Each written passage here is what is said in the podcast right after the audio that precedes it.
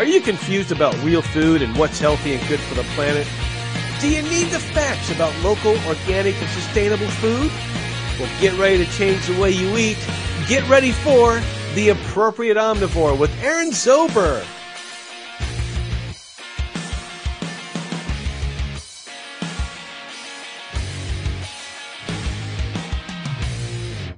Hello, welcome to the first show of The Appropriate Omnivore on the new Green Earth Radio. I'm Aaron Zober, an environmentalist and a meat lover. Think the two are mutually exclusive? I've got a show that'll prove you wrong, and it'll change the way you think about all types of food. Every week, I'll have a guest where we'll discuss topics such as pastured meat, raw milk, organics, fermented food, non GMOs, and eating locally. Now, let's welcome my first guest. Adam Rinella is the general manager at Burger Lounge, a Southern California fast casual burger chain that strongly embraces the spirit of appropriate omnivorism. So, Adam, can you explain a little more about the concept behind Burger Lounge and how you got involved with them?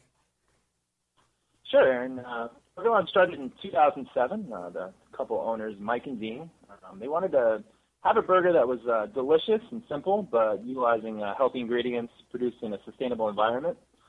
Um, they use a guest first philosophy, which uh, in, in a fast casual restaurant that we, you know that, that we have is uh, the pretty much you order at the counter and then it's it works uh, in kind of full service from there, which is unexpected generally from uh, when you go into that kind of atmosphere. Um, I was always a fan of Burger Lounge, and I was working in other restaurants uh, in San Diego. When I saw they had uh, an opening at one of the locations for a management position, I got got an interview, went in, and uh, yeah, and then a few months later, they offered me the opportunity to move to Los Angeles and open our first location uh, in West Hollywood. It's the first uh, outside of the San Diego market that we have. Right. And so, what were some of the things uh, that you were a fan of Burger Lounge for? Like, was it because of uh, their commitment of uh, customer first? Yeah. Well, I'm just going in there. Yeah, I lived down the street from uh, one of the locations, and you know, going in not really knowing what to expect. Uh, you know, the first thing you notice is, is just how great the food tastes, and then then you start to learn about it, uh, you know, what it actually comes from, and, and the staff is great, and you know, letting you know, you know, the the sustainable um, practices that Burger Lounge has, and, and the great service there. So I just every time I went in there, I had a great experience and great food, and and just started to learn more and more about it. So then, uh, you know, after I got hired on there, I really really got to to know exactly their concepts, and and you know, from there, I'm uh, I'm, I'm up here doing my thing. So it's been great so far.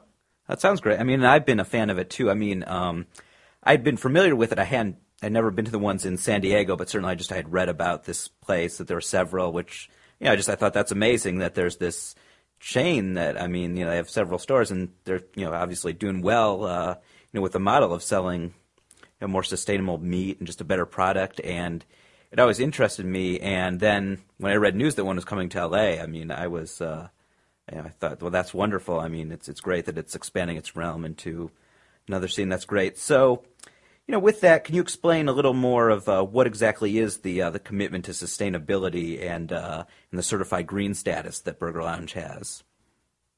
Sure. So, uh, it, I mean, it all starts with the the grass-fed beef, and you know, grass-fed beef obviously is uh, you know it's much better for the environment. The, the cattle actually graze on on open prairies and pastures like they're meant to. Um, this this is much better for the ecosystem than you know, corn or grain-fed cattle.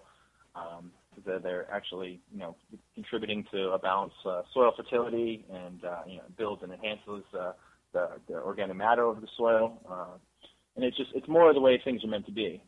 Uh, so it, you know when you're dealing with corn-fed beef, um, you know their their bodies aren't aren't used to you know aren't meant to eat corn, so that they don't you know they're they're filled with hormones and antibiotics and uh, you know even corn itself you know uses tons of pesticides, you know, when it's grown more than any other food crop. So, you know, with, if you're if the cattle are requiring all this corn, and, and each each cow requires a tremendous amount of corn, obviously there's a lot more pesticides going into into the environment. So, um, the Good Certified Green status is uh, interesting because it's, a, it's this great organization out of Boston, and they go into restaurants and uh, you know the the ones that have that practice environmental friendly uh, uh, ways, and uh, they go through and they, they see, you know, how you're using energy efficient products, uh, water efficient technologies. So, I mean, with what we do, we all of our lighting is energy efficient. Uh, the a lot of the materials that the actual like the tables and the benches in the restaurants are made out of recyclable materials, which is really cool. Right, and this is Uh, part of like the uh, what's called a certified green status, correct? Correct. Yeah, they're actually an organization. Yeah, so they they'll they have they come in and they come in actually once a year and they they audit Oh wow! So to make to make sure that you're you have to you not only like when they come in when you first get the status you have to be showing that from year to year you're trying to improve and you're trying to become even more efficient. So it's not just that you're staying the same even though you was great in the first place. It's that you're actually putting more thought into it from year to year. So it's just a really cool organization. that is cool, yeah. Because I kind of I I've certainly heard about it. I mean, I've seen like what restaurants are listed as that, but yeah, I didn't know kind of like how uh, how much it was updated because you know yeah, I thought maybe it was just kind of a thing of like you know when they open it gets a status. So I mean, I think that's a great thing that they actually do it year to year, and that it shows that you have to keep up with the standards. I mean, that has to be Yeah, exactly. It's not just you know you, you you do a certain amount of things to get the status upon opening, and then you kind of just forget about it. It's you know it's that you're you're being proactive and, and you know always thinking of ways to you know to become more environmentally friendly and, and more green. So it's a, it's a really really great organization. right. And so, is it just about the um like the technologies used in it? I mean, is the food the food's part of it too? Yeah, the food. Yeah, the food's definitely part of it. Um, you know, the fact that we use grass-fed beef, um, the fact that we, um, you know, use free-range turkey that doesn't no hormones or antibiotics for that. Um, you know, the cheeses that we use. The so we use the, the a peanut oil that we donate um, to a biofuel organization, and then they create um, biofuels with it. So we're not, uh, you know, most oil just it gets wasted, and it's you know really bad for the environment. But right, but you know, yeah, that's certainly that's a newer thing. Is yeah, a lot of these restaurants they'll donate the biofuel, and then I hear the uh, when they're driving it, like it smells like the type of food. It, it does, and it's funny because in San Diego we we power our own van that that drives around the food from our commissary. Um, we we power it with with biofuel, so it's uh, that's quite interesting that we you know it doesn't use gasoline, and uh, that's just one more way that we we try to be you know environmentally friendly. Right, and I mean it's a thing that I think um, a lot of times when kind of thinking about being you know environmental and sustainable, I think a lot of times we only think of kind of one way, like kind of you know we're all focused on energy or on types of organic. So there's really so many different levels of what can make something that I mean, just because a restaurant uh, serves you know all you know local food that's bought at a farmer's market, but you know if they uh, if they're operating on you know coal for it, so it's really a thing exactly. of uh, of there's just there's so many steps of what it's in. Um, and I want to say actually going back to the peanut oil, the thing that I like about that is um, I think also from a health standpoint, peanut oil is definitely like a much better oil for you than like a canola or a vegetable. So I mean I love that about um, about them that they use peanut oil for the fries. That was uh, that was one of the things I like among many of, of the certain ingredients. Um, and- you to feel, feel as guilty about eating something fried when it's when it's peanut oil. Right? Right. I mean, another thing actually that I love about them is the um, the whole wheat bun. I think is great. Um, I think you know, I just I, I love the formula of it, and I think you know it's it's great of what they use in it. The the whole wheat, and certainly a little white. I know it's a little white flour, but you know, a little isn't a bad thing because a lot of like uh, you know, fellow food bloggers that I know for uh, for certain recipes, they'll say you have to put in some some white flour for certain things. Yeah, absolutely. And we use uh, we use a local baker for that. that for our West Hollywood location, we we have a, a baker in San Diego that you know creates creates our uh, whole wheat buns for the six restaurants down there. So one of the challenges of moving up here was you know we wanted to continue to use uh, somebody local, and so we they we kind of you know put a few different bakers up to the challenge, and they all creating product for us. And we found a, a great bakery that has got you know be able to to make the same pretty much the same bun that we use in San Diego. So Well, that's wonderful. I mean, I think the idea of kind of using, uh, you know, as it's uh, places are in different areas, using kind of regional suppliers and stuff like that. Like I know that's been a big thing of uh, of Chipotle's is that they get from like different farms in each region. They've been going local, which is you know very much a difference because like when McDonald's started, the whole idea was they felt that everything had to taste the same from uh, from where you uh, you know wherever you go, like this fry tastes exactly like this, and I mean, it's just it's you know Yeah, I mean that's and then and that's exactly right because when you're using you know when you're using whole food ingredients, and you're using you know local foods, and you are in different regions. I mean, you're gonna it, it may not always taste the same. It may taste a little bit different from time to time, but it's because you're eating actual real food and you're not eating you know something produced in a factory. So it's you know it's one of those things we do want it to be consistent as far as you know the same great taste, but you know, at the same time, you know, maybe a little different from time to time because it is actually real food. Yeah, and I don't think really it's that hard to uh, to make it taste like um, you know somewhat similar. Um, I think it's you know that's somewhat more of just a fear that these you know, these big fast food restaurants do that they're worried that they'll notice a small difference. But you know, I mean, I think it ultimately comes down to just kind of like how it's cooked, and I mean, even if it's from a different place, we kind of do similar style ingredients and way it's prepared. I mean, I I really wonder, you know, how many people can can notice so much of like the difference of you know, for these restaurants that do the regional thing that, that tastes that differently somewhere else. Yeah, I, I, I doubt very much that they'd be able to, to distinguish for, between uh, between one in uh, you know somewhere in San Diego or some of the same restaurant in you know Los Angeles or you know wherever else. Right, and then also going with the bun. Also, I see it also explains on the website. I love how actually you're also you you're able to tell everyone the ingredients and where it comes from. Um, I mean, that's wonderful. Like, you know, tell that, also tell where the beef comes from. So I was reading on the website, it says also in the bun is a, a blackstrap molasses, which I thought that sounds interesting because it's, you know, gives kind of the sweet flavor to it without having to use like a, a high fructose corn syrup or one of those processed syrups. Yeah, exactly. We're we're all about the we're all about the natural sweeteners as well. I mean, it's uh, you know, we're just you know how we use in our store in the West Hollywood location. You know, we don't carry the you know the Pepsi products um, because they do have those in there. We the, the ice cream that we use uh, is the Dreyer's uh, premium ice cream, so it's also uh, a pure cane sugar instead of using corn syrup. So that's that's, that's one thing we definitely try to get away from uh, in, in the restaurants in general, especially in our West Hollywood location. That we're we're trying these new things. We're almost completely eliminating that in of the restaurants as a whole. Right, which I mean is great because really corn syrup. Um, I mean, you know, a big part of what I do as the appropriate omnivore is um, I believe that actually there's a lot of beneficial uh, you know things to eating you know meats when it's like when it's pastured when it's the type of grass fed beef like that you serve at the burger lounge and the organic cheese also that you put on the burgers and you know I think really um, and we're st- I'm starting to see you know others are other health experts starting to chime in on this now that it's really you know it's things like it's the you know the refined sugars the corn syrups that are really that's what's bad for us. Yeah, absolutely. I mean, and then you know, there's a long history as far as you know the corn subsidies go, and that you know you can see that we're like one of the only civilized countries in the world that has such a heavy reliance, you know, on using something like corn syrup. You know, even if you know, go to somewhere like Mexico or in Europe, you know, most of their most of their sweeteners, you know, are are, are definitely natural sweeteners as opposed to you know in the United States where we we're heavily reliant on, on corn syrup and almost everything. Right. Mm-hmm. In fact, it was an interesting point uh, Michael Pollan talked about in the Omnivore's Dilemma how you would think that in Mexico they eat more corn than us, considering you know you have like the tortillas and you know corn is certainly a popular ingredient in a lot of their dishes, but that he was explaining that no, because I mean, in Mexico the thing is they actually use yeah, the cane sugar for their sodas, and not and not that. So it's actually it's just there's corn in so many different ingredients. I mean, and then plus used for even not just foods, but like the packaging that things come in. Yeah, That's crazy when you think about it. It really is.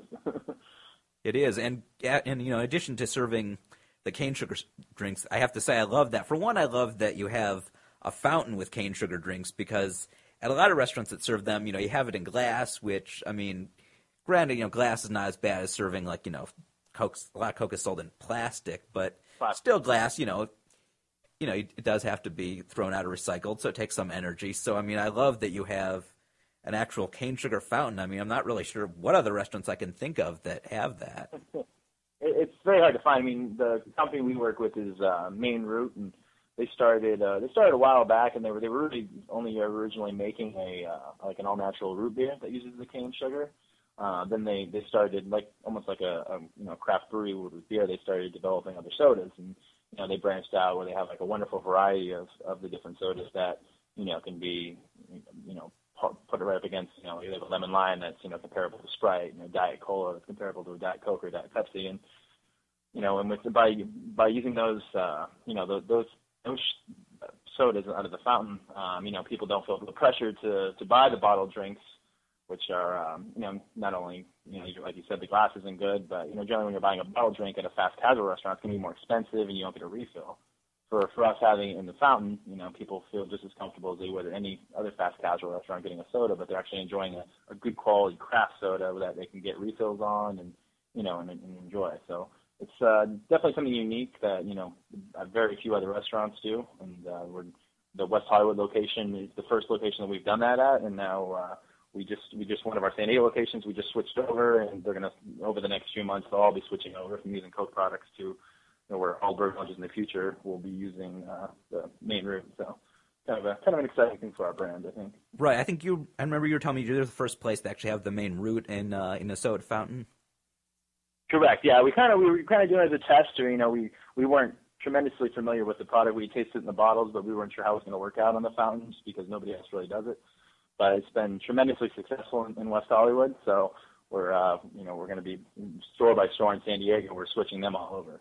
And then uh, any of the future burger lounges, you know, like Beverly Hills is already when we open that up in a couple of months, that'll start with uh, right away with the Maine Root as well. Well, I have to say that when I first came in and I saw that there was Maine Root on tap, I mean, I was just wow because um, I'm a pretty big root beer connoisseur actually, and uh, a couple of my friends are, and you know, it's kind of um, I'm the one certainly that's more the commitment to uh, to sustainability and and natural foods. So it's been kind of a thing where um, you know, like when I have like as my place, you know, if I choose the root beer, I always make sure to get these different cane sugar ones, and so we, we've sampled a different, you know, a number of different ones, and I think we found that we like that one the best. I mean, just my friends have said that like that's the best tasting root beer. So I, I love that that that's now available in in restaurants and you know I mean um, being available in the fountain that's like you know icing on top of the cake that you can get that too. So I mean that's good. So now um, I'm interested to know as uh, as Burger Lounge certainly has you know very much commitment to sustainability both in the food and the uh, the layout of the place. How has this um, how has this changed you know your outlook on it? Were you someone that was very committed to sustainability interested in this before working there, um, and kind of since working there, have you become more interested? Has it kind of changed the way you look at different things? Uh, I'd, I'd say it's definitely you know made me more interested and, and changed my outlook a bit. I mean, I've I've always been kind of a you know like a liberal, left leaning guy that you know claims to be uh, concerned about the environment. You know, probably pretty much felt my my biggest contribution could be, you know, recycling at my house, bottles and cans. You know, I didn't really, you know, get crazy and go out of my way. And well, that's you know, a start. Really I mean, because that was a thing for me. You know, um, you know, about ten years ago, that was kind of I had that commitment, but I can't say there was kind of I had a lot else, and it, it kind of it grew from there. Yeah, sure, absolutely. And now, just you know, that I've been working with Burger Lounge for the last uh, about a year and a half. Uh, you know, and just in just working with the owners who are really, really passionate about it and you know, to have them kind of sit down and explain stuff to you and just see they're passionate about it and just them educating me and then, you know, me and, and getting, being able to educate the staff and just kind of, uh, you know, seeing how we can make an impact on a day-to-day basis, you know, having come from other restaurants and, um, you know, seeing the, the practices that most other restaurants do where they're really not overly concerned with, you know, sustainability and, you know, they're, they're more, they're more concerned about the bottom line and, as far as you know the the money that they're making and you know there's a lot of things that we do that are more you know environmentally and sustainability friendly uh they do cost a little bit more money you know for the most part but you know we we, we have a commitment to it we feel like it's worth it in the long run so that's and that's why we do it i think so i mean personally for me it's a thing that i mean i'm i've always been willing to pay a little more for something that's more sustainable and i mean i find it's a thing that when you go when you once you have something like that and you see the taste and just you know everything that goes into it. It's like you don't want to go back. I mean, yeah, absolutely. And I mean that's what that's how we we feel like the brand is doing well because you know once people come in and, and they have the experience and they and you know they're educated about it that you know they will continue to come back because they're they're going to feel like you know they they'll be kind of taking a step backwards if they you know if they they go right back to their old ways or right back to other places that they don't feel have any any kind of commitment to sustainability. So um, you know, it's all about just getting getting people in the door and then having having that experience and educating them. Mm-hmm. And now, do you think that by Burger Lounge's, their model that they have, do you think that this, you know, are certain ways you think this helps overall the grass-fed beef industry as well as just kind of um, the rest of the industry in general, as far as being more sustainable? Do you think it kind of has an impact on other restaurants how they operate? Yeah, I mean, I definitely think so. I think the you know the more people ex- that experience the grass-fed beef, you know, by dining at one of our locations, um, you know, they can see that you know eating healthily and responsibly doesn't have to be a you know a mundane experience. It's it, you know our food is is those things, but it's also delicious. It's you know, we're we're all constantly up for you know best burger in San Diego when we're down there. We're already all our reviews appear. We're right up in the know, with all the other burger places. So it's not just that you know, you're going to a you know, health you know healthy burger just because it is you know better for you and better for the environment. It's also you know it can taste amazing and be a great experience. You can be doing all those things at once and. I think you know our staff does a, a great job of uh, um, educating people as well when they come in, so that you know it's bringing kind of the topic to the consciousness of the public. So you know the more we're out there and expanding, I think uh, you know it influences other restaurants to you know doing the same things. That is important because I mean it is a thing that yeah does have to taste good as well as being sustainable and healthy. And I mean I have to say, I mean maybe some people think that you know just because a burger is grass fed or it's you know use organic ingredients, no that doesn't mean that I'll like it. So I mean, you know I, I can say that as one, and I've you know I mean my duties as as a blogger and a foodie, I mean you know requires me to. uh to try a lot of these ones in LA, and so I mean, yeah, I was I was very impressed, and I mean, I mean, I think it shows that um, that it was good because there are several of the restaurants, and you know, obviously they're doing something right, and I mean, I I can see what it is. Sure, absolutely, and um, yeah, I mean, I think I think Los Angeles, you know, for us is uh, you know the people up here. There are a lot of people that are foodies, and you know, I think they're going to appreciate what we're doing, and you know, we're kind of hopefully get that same following going, you know, West Hollywood and Beverly Hills, and you know, there on out that we do have in San Diego. We have a very dedicated, you know, um, following in San Diego, and, and you know, I think that does help to, you know, push the movement down there, especially, and you know, want to continue to help push the movement up here. Right, and I think I think also that you offer, um, like you said, although it is a little more expensive, um, I would say it is also less than you know some of these gastropubs that serve these grass-fed burgers can be even more expensive. So I think it is a great choice that you have this fast casual, you know, gourmet grass-fed burger, and you know, it's certainly you know it'll, it will cost you know more than your McDonald's, but it does also Sure. have a little more affordable price than one of these these gastropubs you go to, where you know, I mean, some of them charge like sixteen dollars for a burger. So Yeah, absolutely, and I think that's a nice niche that we fill. You know, is that you know people can come in into a fast casual environment and you know actually enjoy you know a good grass fed burger without you know having to worry about you know spending a tremendous amount of money. And you know on top of that, like we really have a huge focus on on service as well. And you know you, you when you come up to an order at a you know a place at the counter, you're kind of expecting that to be the, the end of the transaction and that's kind of the end of the service you're getting. But you know we kind of our staff will kick into gear at that point and and really give you a full service experience. So uh, you know, I think it's one of the reasons for our success is that we're kind of coupling those things and and been working very well, and I think it's going to continue to work. So. Right, and so in the future, um, as far as Burger Lounge, are there ways that they're looking at becoming more sustainable, doing more things that are environmentally friendly that you haven't implicated yet? Sure. I mean, yeah, we're we're we're definitely always looking for ways to improve. Um, like like I said with the the certified green status, you know, every year they, they do have that audit, so there's always you know that that, kind of pushes us to to always be thinking, to always be you know reducing waste and reducing energy use. Um, uh, for example, we we did like you mentioned that the organic white cheddar cheese that we use that we uh, we switched over to several months ago, and uh, that comes from grass-fed cows. Um, you know, the milk used in the production of the cheese doesn't have any artificial hormones. Uh, it's pesticide-free. Um, so, like, you know, even just a change in the food can can be, you know, a, an improvement for the environment or environmental commitment.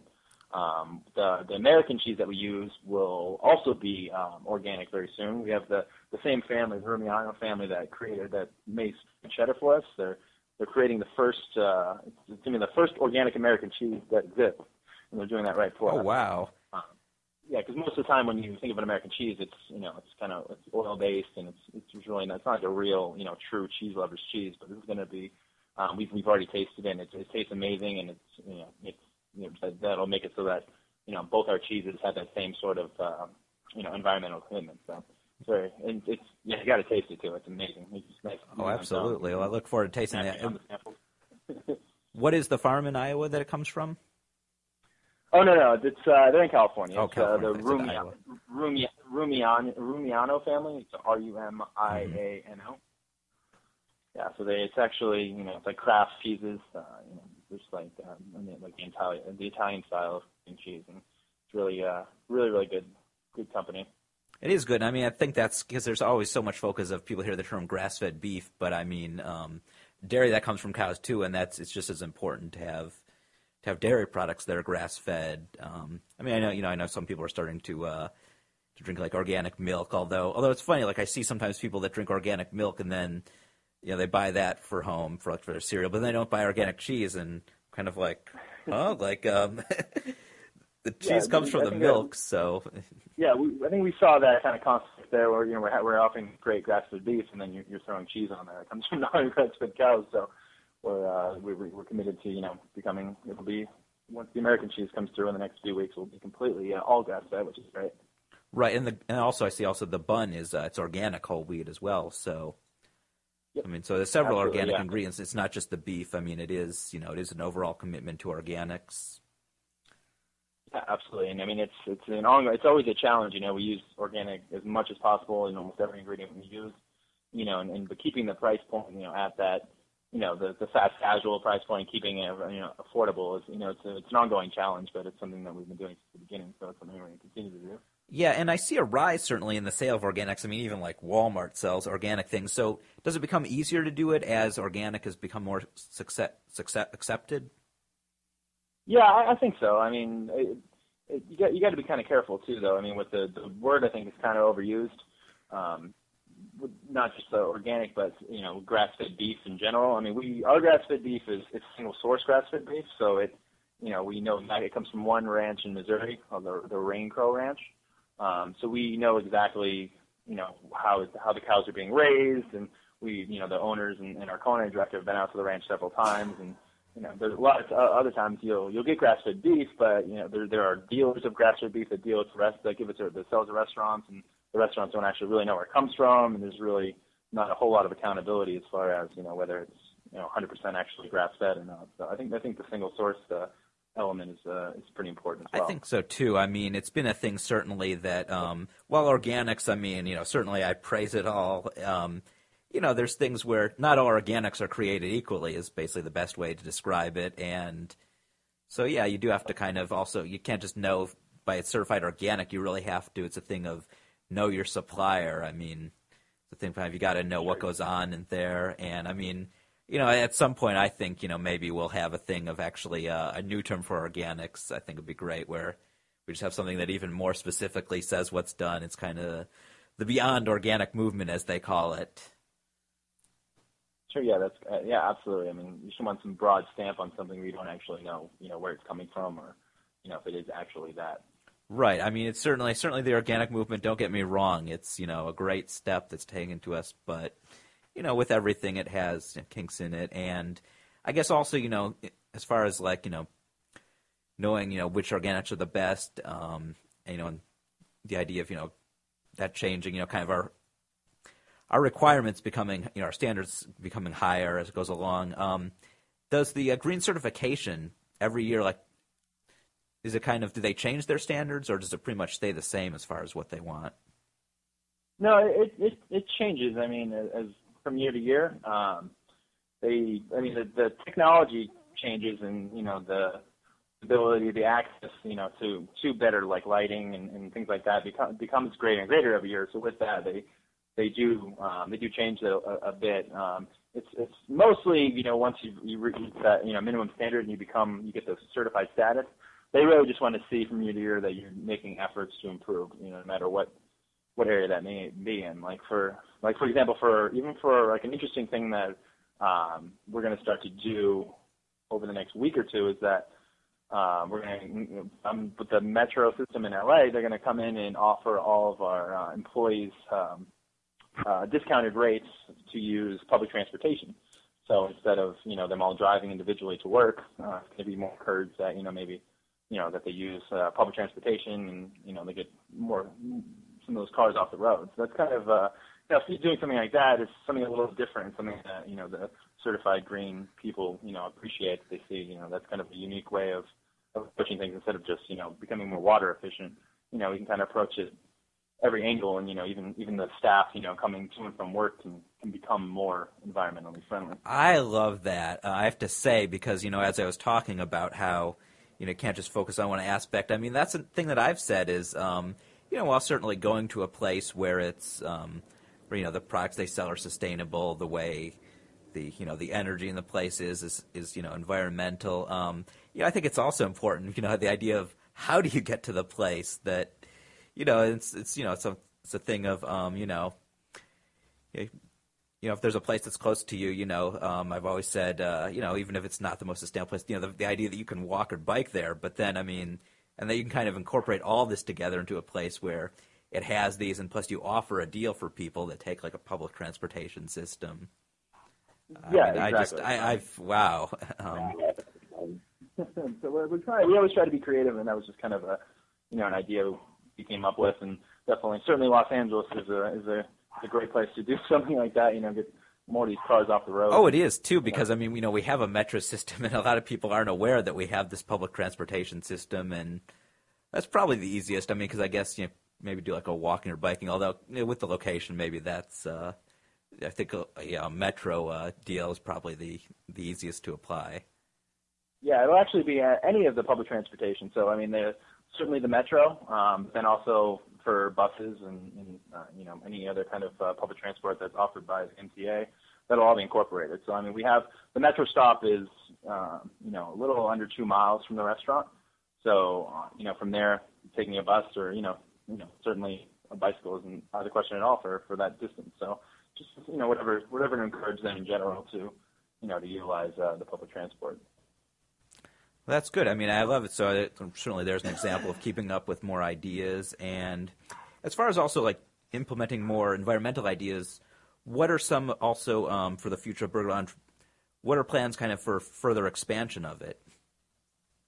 Um, for the Burger Lounge in general, we're I mean we're opening in Beverly Hills. We've already started building on that one, and that'll be uh, tentatively the end of April, beginning of May. Um, we, we think that's going to be a, a fun spot and a lot of good walking traffic over there. And then we're uh, looking to Santa Monica after that. Um, and certainly in Los Angeles, there's, uh, you know, hopefully we're over the next two years, you know, we'll get up to five or six locations. And then beyond that, we're hoping to open 20 over the next five years, branching out into to other markets. Oh wow, Um, uh, that's Yeah. a big goal. So yeah, um, lots lots of big plans. You know, where we're the main thing we want to do is that we don't want to grow too quickly, where you know any the quality suffers. I mean, Sure. with our brand, you know, all the the environmental environmentally friendly and the and the you know the great organic foods, and that it takes a lot of hard work and you know thought and effort to to do those things at, at a high level. So we want to make sure that we do you know one restaurant at a time, but at the same time, we definitely want to be growing into to other cities and markets. So should be an exciting few years for us. It should be, sure. yeah, and I think that's great that you take time to do it slowly because I mean I think a lot of times with restaurants when they expand, I think you know if they expand too fast, certainly the quality can go down. And now, as far as we're expanding, is, is it just in California? Are you looking at kind of expanding like to a Southwest region? Yeah, I mean, I definitely, uh, I know we've definitely discussed the Bay Area. I'm obviously, I think that would be, uh, you know, our approach would be. Oh, that would be a great area because I mean certainly you know they're very into it. Um, I think uh, in some ways I think they're one of probably the uh, as far as cities in California and maybe just country in general. I mean at least large cities they're one of the most sustainable. Oh, absolutely. I mean, yeah, I think I think it would definitely be embraced there, and you know, it would definitely go well with the the lifestyle up there. A lot of a lot of people into the organic movement, which is great. And, and then from there, uh, yeah, definitely. I mean, we we branch out, you know, slowly into the Southwest, and then you know, hopefully, hopefully everywhere at some point. But or uh, yeah, probably focusing uh, in California for the next couple of years. Right. Well, that's good. Yeah. And so, um, how has it been differed uh, running restaurants in in Los Angeles versus running ones in San Diego? I'd say from from my experience, I mean, people up here, there's just there's so many dining options. I mean, you really can have anything on any given night. I mean, San Diego's a, it's a big city, but it still almost has a small town feel to it, and there's uh, you know certain neighborhoods. But up here, it's really there's just there's just so many different options. So just you know it's it's so important that we execute at a high level with you know every person that walks in the door because you know a lot of people you're only going to get that one chance and uh, you know, in San Diego, we, we have a reputation, and we, we started with the one location that became so so popular that you know they we really had to open a second location, and then you know just kept growing from there. But with opening those new locations, you already have that fan base and already that, that name brand that people know in San Diego. Is we're the burger place in San Diego. Up here, it's you know we're a, we're a small fish in, in, in the big pond, so to speak, and you know we, we can't just we can't utilize reputation very much. You know, we just have to you know utilize executing at a high level with every person that comes in. So um, you know, we're hoping to start gaining that reputation, and all the feedback's been great so far. So it's uh, yeah, so it's just you know really just having our own niche uh, up in this up in this you know huge metropolitan area. Right. I mean, it's certainly in LA. I mean, there's a very big the whole gourmet burger scene. It is big, and I mean, it's a thing where um, I've been a burger connoisseur, you know, I, you know, almost my whole life, and you know, I mean, I used to think years ago, you know, I would hear you know a number of great burgers and think like, oh wow, you know, I want to like try all the major burgers, and I found that it's uh, it's been hard to uh, you know to follow everyone because there's just like every week it seems there's a new place that opens that is known for their burgers. And yeah, so yeah, absolutely. so I mean it's big big and it's also I mean, you know, also we have several, you know, ones which have various locations. Um, you know, the umami and the counter. Um I mean I think in some Uh, ways yeah. kind of that you started in San Diego was kind of um it's a little different than these other ones that started in LA and they had to make it big. I think in some way it's kind of a good thing that that gives you a little way to uh, as kind of a test in a smaller market to see how it does, and then kind of you know more of how to do it versus these other ones where they op- they open the first location in LA and you know it's pretty fierce competition.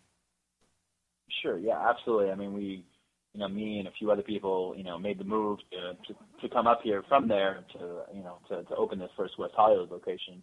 Not to mention the support of, you know, the owners and, and some of the other, you know, the executive types that, you know, come up and, and support us. So, you know, we, we pretty much knew what we wanted to do and how to do it and what we've been doing, and you know, we just we wanted to. Uh, that's kind of one of the reasons why we had, uh, you know, a bit of a soft opening. We really didn't have any kind of big grand opening, is we wanted to make sure that you know, we're we were had everything set up in place to execute at a high level as far as you know having a brand new staff and you know a brand new set of cooks and we wanted to make sure that you know they they could learn and learn the, the philosophies we have and be be educated and know exactly what they're doing before you know we we get you know really into the busier season. So it's it's been nice that way because now we feel we're, we're getting busier and busier every week at the West Hollywood location and you know and it's it's perfect uh, you know for all the the new staff having to learn to learn uh, on that on that way as we get busier. And then once we get into the summer, they'll be ready for the the big waves that, that are coming as far as uh, people coming in. So Yeah, and it sounds like it sounds like it's going well. I mean, I've seen the Yelp reviews are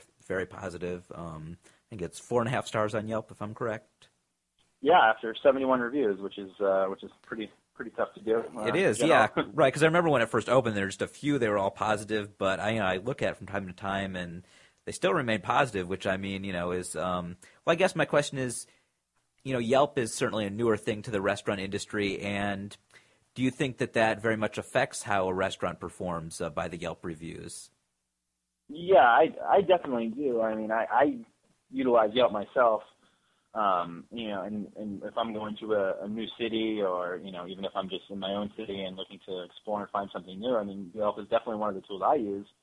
You know, I'll go through. You know, I know what kind of know what area I'll be in, and you know, I can you can sort by the highest rated, and you know, if I'm in the mood for you know good Mexican food, and I'll, I'll you know go onto Yelp and I'll say, wow, there's a place with four and a half stars after 200 reviews, and you read the reviews and it's just amazing. It's like it really piques your interest and you wanted to go. And on on the same token, if you if you go on there and they have a, you know two and a half stars after well 200 reviews, you're pretty much you, you know there's a reason why that many people are agreeing that you know they're not doing something right. So I mean Yelp is is definitely at the forefront of my mind a lot of the time, and you know I, I check every day and you know get that little bit of anxiety you know when you do get a poor review and you know it's uh, sometimes frustrating because you want to be able to respond and you know and, and correct the situation. So what you know what I do is if, if I see somebody that comes in there and for some reason they do have a poor experience or there's you know some specific point, I'll always reach out to that person and you know and communicate with them and you know see if I can get them back in there and we can we can make it right. So Right. Well, that's um, that's what kind of makes restaurant a unique thing. It's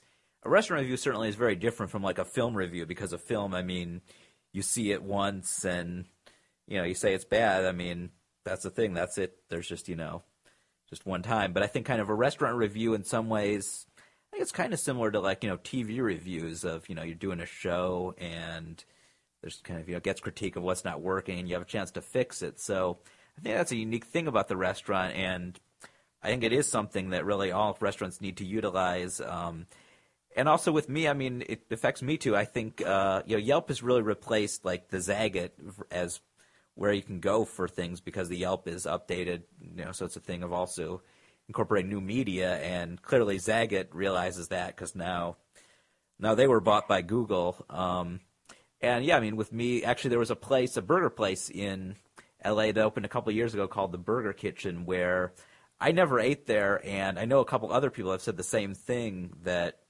they've never eaten there because of the Yelp reviews. And I mean, just recently it shuttered, and the owners of that they said they said pretty much Yelp hurt them. Now, what you're saying, I think, is is a good point to bring up. That you know, you listen to what people say on Yelp, and it kind of makes me wonder what this place did that they didn't. Uh, that the Yelp reviews never really improved. That how much did they do to uh, to improve the place? Yeah, I mean, generally when I do read, whether it's a restaurant or any other business, you know, you read they do have a low rating, and you go through and you see the common, the common threads. I mean, you'll see a place that uh, you know, constantly the reviews. The reason why they have bad reviews is not necessarily the food's bad, but they just have awful service. And you think that would be something you want to nip in the bud early, and you know whether you have to retrain your staff or you have to get new staff, or I mean that's something you should really catch early if you see any kind of you know trend uh, beginning to develop. So yeah, that's that's one thing I think maybe that me being on the younger side and us in general, the people that are you know running our organization are uh, pretty much on the younger side. I think we're very proactive about you know reading things online, reading Yelp, you know, seeing the feedback on different social media, and uh, you know maybe maybe a place like that was you know could be run by you know somebody in the older generation that isn't going to give much you know credence to to a website like with uh, you know user reviews. Right, and now another thing is, um, as we were saying before, that you know LA's a big place for uh, for burgers, and so I guess kind of my question is, um, are there th- ways that you think Burger Lounge is unique in the whole um, gourmet burger scene, not just in far sustainability, but other things as well that make it unique? Yeah, I think. I mean, I think what we do, and, and you know, kind of what how we fit into the, the the huge great scene that is going on here is, you know, what we do. We really focus on the, the quality of the the proteins that we use. So. Um, we always want the star of the the entree to be the you know the actual main protein. So whether it's uh, you know, grass-fed beef or all natural turkey we use, or uh, you know, the organic quinoa, and, and then the the newest one, which is a is a wild Alaskan salmon. We always want that to be like what you're tasting, what you're enjoying. So we're not the type of restaurant that you know is going to offer you know truffles or mango chutney or fried egg on your burger. I mean, that's you know that's not really something that we do, and we think that you know just by keeping it you know pure and simple, but also delicious, and that's something you're going to return to again and again because of that. You know, it's it's only so often you can you know, create like a, some unique set of uh, toppings. I mean, I think that's going to kind of uh, grow old after a while. So. I think so too, and also a thing that um, adding with that, as we are talking earlier about the bun, because um, a lot of these gourmet burgers they offer this thing called the uh, the brioche bun, which I mean, while it's good. You know, I'm also kind of feel like it's almost like you have like a dessert on the burger because it's so rich, and I actually have kind of more recently become into a thing where I kind of more prefer just a simple bun because it doesn't uh, overpower the thing, and you can actually taste the meat and the cheese and the toppings versus like the brioche bun. I mean, it really is so rich and. Yeah, we want it to be more of a you know a complement to that, and you know like the whole wheat bun we use, it's it's soft, but it, it it's you know it's actually has a nice firmness to it as well because we want it to hold up to the burger and just kind of you know be a you know a, a vehicle for the burger so to say, as opposed to being, you know, something that's going to overpower, uh, you know, like the actual beef or whatever protein you're eating, and that's, you know, that's why you're eating a hamburger is because you want you want the beef, not, you know, like a croissant on your burger. Right, and then also you're talking about some of the other proteins. So now the quinoa burger, because um, I like that, and so as as I see that you've, uh, like it says on the website, um, Burger Lounge is described as vegetarian friendly. So there's that. And what are some of the other ways that uh, you say Burger Lounge is vegetarian friendly? Sure. Well, it's actually interesting. So we're owned by uh, two gentlemen, uh, Mike and Dean, and and Mike is actually a vegetarian. So uh, wow. yeah. So I, I think from the very beginning, the, the you know, and then Dean is very much a you know a meat a meat a red meat kind of guy. So it's you know, for them. I think working together and creating the Burger Lounge has uh, you know given us the comments on both sides. So as far as vegetarians go, you know, like I said with the the great organic quinoa burger we use, and it's it's a patty that's our patty that we make. uh, fresh vegetables, garbanzo beans, brown rice, and chipotle. Um, it really is very very tasty, and it's it's you know something that you actually feel like you had a meal after eating. I mean, I'm I'm a carnivore, definitely through and through, and I, I still eat it a couple times a week. And um, besides just the veggie burger itself, we we have a couple great salads that are you know for the in the fast casual environment, they really are like fine dining quality salads. We use uh, we use dressings we make in house.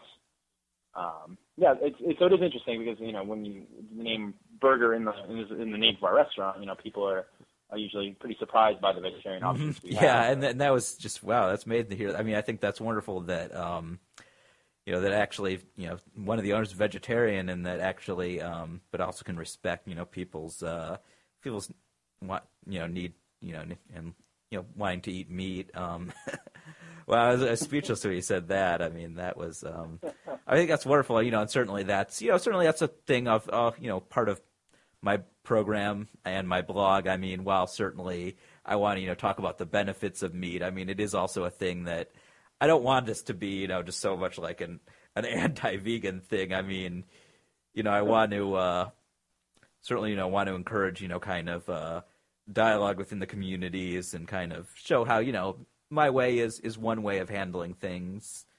Um, but you know, I always like I always do like to point out at places, you know, because yeah, I have you know, friends that are vegetarian, and so I always like to do a point out how places can be, you know, uh, vegetarian friendly too. I think that's part of appropriate omnivorism. Um, and I have to say that you know the ingredients that you're talking about in the quinoa burger, I think it's good because um, you know you have a lot of these uh, you know these fake meats. You know they just process this soy protein with you know, and there's just this heavy process and you know, I think a lot of that is like I see it as like uh, greenwashing. I have to say, I see a lot of vegan food I, I see as greenwashing. I don't think it's green because I mean, you know, it goes through much of process, and you know, when they're saying that it's you know better for the environment than a burger, you know, these these soy meats, well, it's only better than perhaps than factory farming, but I mean, you know, I have to say, you know, it's it's not you know, soy meat is not better than you know than like than grass fed beef, but here is something where,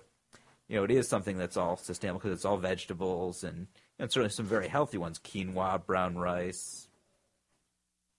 Sure. Yeah. We we yeah we don't we don't want you know they didn't create it with the idea of it being like fake meat or you know something that's supposed to be some you know replacing something else. It's it really is just great on its own you know, I'm I'm at the restaurant quite a bit, so it's nice to have uh, you know different different dining options. So it's pr- pretty much when you come in, I mean, you can have you know any kind of experience you want. You can have the full full grass-fed beef burger with you know fries and and the great handmade onion rings, or, or you can come in and we have you know get you can get a fresh vegetable salad and you can add you can add one of our patties to it, like the quinoa patty. You can just add you know a turkey patty to it. And, you know, it's definitely uh, for being having such a simple menu with only you know 12 items on it. It's it's uh, you can really kind of make your own experience. Right, or you can also do a thing. Actually, when my friend was uh, in there recently, um, you know, is um, you can get like the burger on a salad, so certainly you know to appeal to like the uh, people are doing like the paleo diet and that. Yeah, yeah, absolutely. It's uh, so yeah, that's that's one thing that we uh, we really like to encourage the people that you know when they come in they they try the you know the different combinations of things that they can they can experience. I mean, we're we're open on uh, you know we're open till 3 a.m. on Friday and Saturday nights uh, on on Sunset. So it's kind of interesting that you know we're getting you know a crowd of people that are going out and you know they're going out to the bars and clubs and they're really just looking for something you know to get in their stomachs or you know just not really kind of secondary, just the fact that they need to eat. But ah, you know, so that explains the after the 3 a.m.s after the bars close at two. But now another thing I know is that you are in the process of getting a liquor license, right? Yeah, yeah, we are. Uh, we've been working on it. Uh, unfortunately, we got uh, pr- protested by a couple uh, people in the neighborhood. Um, when you apply for a, a license, a beer and wine license in West Hollywood, they send out a notice to everybody in that uh, in the radius right there, and you know they have the option of protesting it. And um, you know, unfortunately, we're still working through that, but uh, I think we're we're getting close. And you know, when we when we do get it, we're gonna my uh, my big thing. I, I'm a I'm a beer snob. Me too. coming from San Diego. Nice. I like. from, oh, San Diego, San Diego has so many great craft breweries. I mean, because like it's kind of weird in Los Angeles that, I mean, they have a lot of really small craft breweries, but a lot of um, a lot of the beers, you know, are hard to find. Like you don't have like a brewery where you can find their beer like in almost every restaurant, every store. But yeah, San Diego. I mean, Stone is uh, that's one of my favorite breweries, and I mean, a couple of the other ones are good too, because like let's see, you have Ballast Point and Yep. Karl Strauss. Oh, there, yeah, there's there's many. So for the for the for the six restaurants down there, you know, we offer all great local San Diego beers, and you mentioned Ballast Point, and then we use uh, Green Flash and, and also Coronado. Brew. Yes, that was the one I was trying to remember was Green Flash. You know, that was another big one. I had a picture Oh, of them. Yeah, they're great. Yeah, up here, you know, we don't have the same thing in mind, and you know, I've been, you know, going through the the, the task of uh, t- sampling beers, which is always tough. But um, there are some, uh, yeah, I've been trying out the local beers up here that we're going to be carrying. Uh, Right. Have you tried out the um the one uh, Golden Road? I just met with a rep uh, this last week actually, and I tried their IPA and their their Hefeweizen, and uh, both both very tasty. So it's definitely maybe an option, uh, you know, going forward when, once we get that license. They are, and I know that their goal they've said is actually they want to be like the craft brewery uh, in LA that's like just you know widely distributed and kind of you think of it you know much in the same way as like um I mean San Diego has similar and um like where I'm from in Cleveland um we do have a number of different ones but certainly the one that everyone thinks of there is uh, Great Lakes Brewery and so. I know that certainly um, with Golden Road they want to be that, and I think so far I have to say they're doing well. I mean, because you can find their beer in like in like Whole Foods and a couple other stores, and I'm seeing a lot of restaurants carry it. So I mean, I know that they said that's their goal is they want to be like one of the top five breweries in LA, um, or I mean, not LA, in California, which pretty lofty goal, but so far I think you know it's going well, and I have to say, you know, I'm as a beer snob, I'm very impressed with their stuff. Yeah, it's. Uh, I mean, it's surprising how wide open it is for them to to jump to the forefront, being Los Angeles such a big city. But yeah, I mean, there isn't really the one the one brewery you think of when you think of Los Angeles. Like in you know San Diego, the few pop to mind, or Portland, or you know even like what you said, like in Cleveland. So I, uh, yeah, they were very enthusiastic, and I you know, hopefully we'll be uh, maybe carrying one of their beers. Well, that sounds good. Now I see because right now in, at the place you have certain uh, ones on tap. Are those, or I mean, you have like the taps and not the beers. Are those ones that you'll be serving? No, they're they're just kind of placeholders right now, just Oh, okay. as uh, you know, just people know that we will have beer and wine, so we're just gonna have some taps on there. But um, you know, our goal is definitely to you know to to serve local beers or somewhat local at least. Um, you Right. know, yeah. I mean, it's hard with. LA because there's because there. I mean, there aren't a lot of local ones. So yeah. So it's, it's Yeah, kind of is even it, like a is it kind of a goal to a at least serve like um, California ones there? yeah, like I've been like I've been uh, you know like Firestone Walker's a brewery I really like, and uh, you know they're up north a bit, but you know, it's still you know still California, and you know they offer some great beers. So Right, you know, and and that's even San SoCal. it makes total yeah exactly, and it makes total sense for us to have you know even have a San Diego beer and draft since we are you know coming from San Diego, and that is right down the road. So Yeah, it is, and it's like just I mean maybe a little over like a hundred miles because that's you know a lot of times they use that as the standard food is like you know eating things within the hundred mile radius. So yeah, exactly. So that's the thing, especially like I know like a Stone. I mean, that's one of my favorites. I mean, that's like maybe a little over 100 because it's in Escondido. Yeah, I was actually I was born in Escondido, so I'm uh, Stone is what I grew up. Uh, oh wow, well, that's uh, I have to say to, to grow up with Stone. I mean, that's great because they have um, yeah, specifically the smoked porter is one of uh, one of my favorites because porter's my favorite type of beer, and I think that's one of the best porters I've had. really really nice. Yeah, absolutely. Yeah, I mean, and all theirs are too. I mean, they make a good IPA. Yeah, definitely set my uh, you know gave my my palate high standards uh, from you know growing up trying all the other breweries. So it was a good it was a good starting point. Right. I think similar to me. I mean, because Great Lakes Brewery certainly is one of uh, most regarded, especially among porters. I mean, their Edmund Fitzgerald is seen by a lot as as the best, and so yeah, and so certainly the microbreweries. I mean, that's another way that it's sustainable because you know, microbreweries, their operations are smaller and there's less waste, and certainly I know like some of the ones we've mentioned. I mean, because Golden Road. I mean, because I know people that work for some of their the bars that they own, and they certainly have high s- commitment to sustainability and like Stone, I know they're I believe solar powered. Or is that Yeah, the- yeah. yeah, it's uh, yeah. If you go to the brewery, you can it's uh, you can see all the all the cool stuff that they do. Uh, it's, it's quite the place. Yeah, they have all, all the panels uh, up on the up on the massive uh, structure. So it's a very cool company.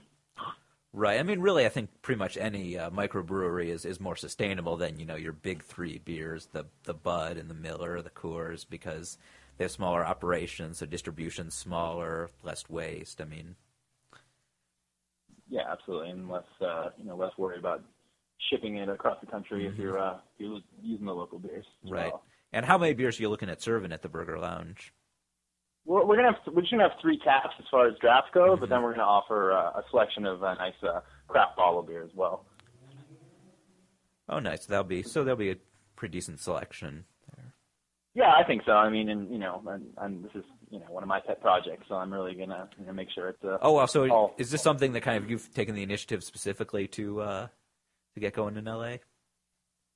Well, no, I mean in San Diego, I was actually we were you know a few years back we were serving more. Uh, we weren't really serving local beers, and um, you know it was my it was my idea to you know just to, we, we we had some there was a huge emphasis on serving you know making sure we're using local produce and other local things. It just seemed crazy that we weren't weren't serving local beer. Right. So um, yeah, so we kind of did. That's about a year ago. I don't know, four or five months after I started working there.